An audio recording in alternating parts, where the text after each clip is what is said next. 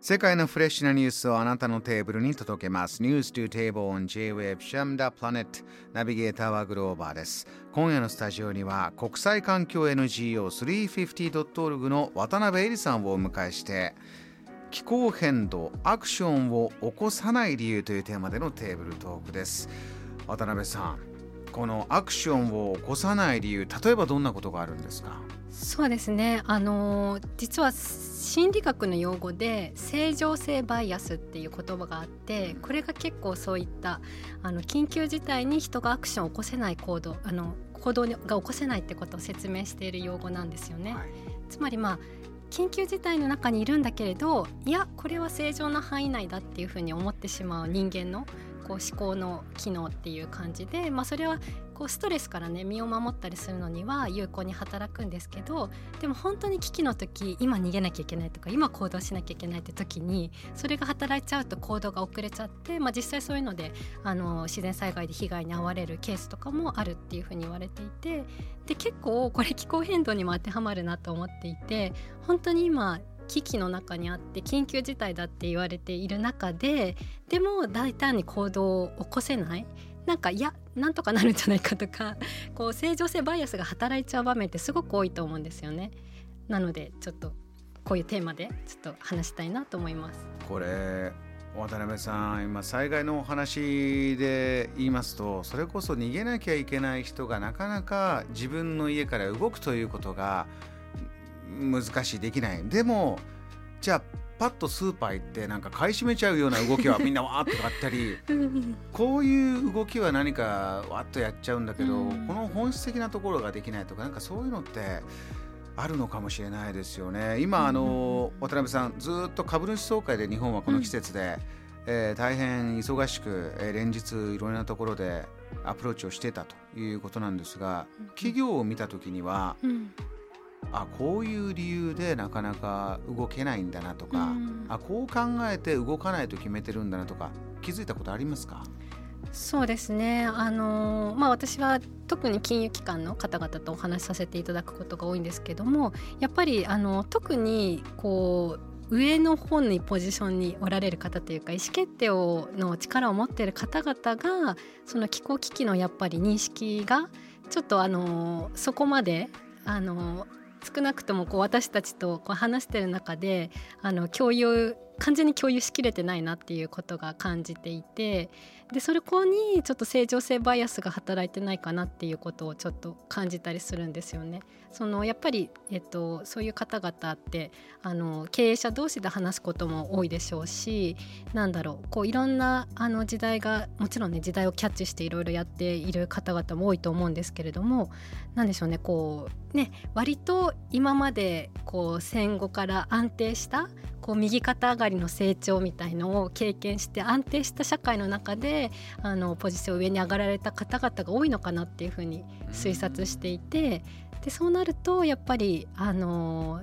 そういうバイアスがかかりやすいのかなっていうのをちょっとあの感じます。こう対照的に若者と話すとすごく私から見ても本質的なことが見えてるなっていう感じがしていて、あのこれあの児童心理学というか精神分析家ですごく有名だったあの河合隼先生。私すごく大好きなんですけども、河合隼先生もやっぱりあの子供の方がすごくこう現実をしっかり見ているっていうふうに言っていてでその現実の多層性っていうか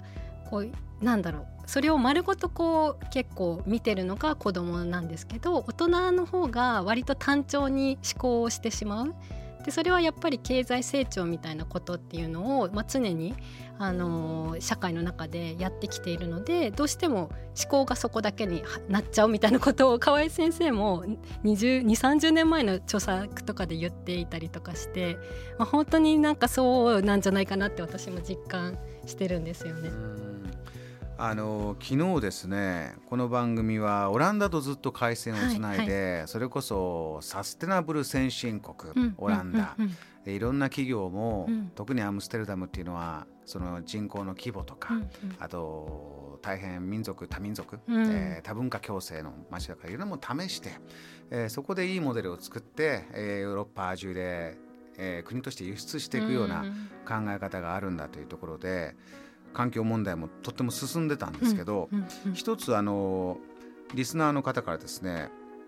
食品ロスの問題、えー東京とかで暮らしてて気になると、はい、ね、大きいスーパーが、ね、たくさん、えー、残っちゃう、うん、あの恵方巻きの問題とかいろいろありますよね。うんうん、でそちらはどういうトライがあるんですかみたいなことが出た時に、うん、実はそれに関してはヨーロッパあまり進められてなくて、うんうん、でなんでですかというとそのステークホルダーがたくさんいて、うん、えー、ですから大きな力を持ってる企業じゃあどこがどういう責任でこう調整するんだという利害関係の整理が実はは遅れていて、ヨーロッパというのはその食品ロスの問題はなかなか進んでるとは今言えない状況なんだとお話があって。でこのステークホルダーってね、うん、それこそあの五輪の話題でも最近出てきたり、うん、IOC もヨーロッパの機関だったりしますけど田辺さんこの環境問題で、うん、まあ、株主総会って日本もそうですけど、このステークホルダー利害関係、じゃあどの分野でどうっていうのは、渡辺さん日本ではどんなふうに見てますか？そうですね。まず環境問題とか気候変動問題ってステークホルダーって全世界の全人類 もっと言っちゃうと地球上に住んでいる全ての生物みたいなっていうふうに考えているんですよね。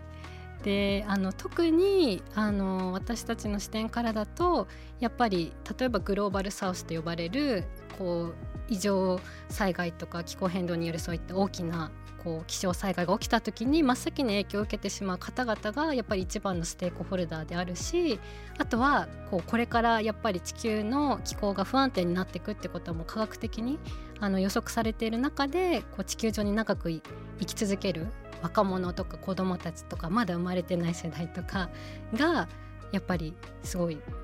大事なステーク第一のステークホルダーっていうふうに思っていていろんなあの環境問題とかな、まあ、あの環境だけじゃなくて社会問題でもそうだと思うんですけどもこう誰が一番のステークホルダーかっていう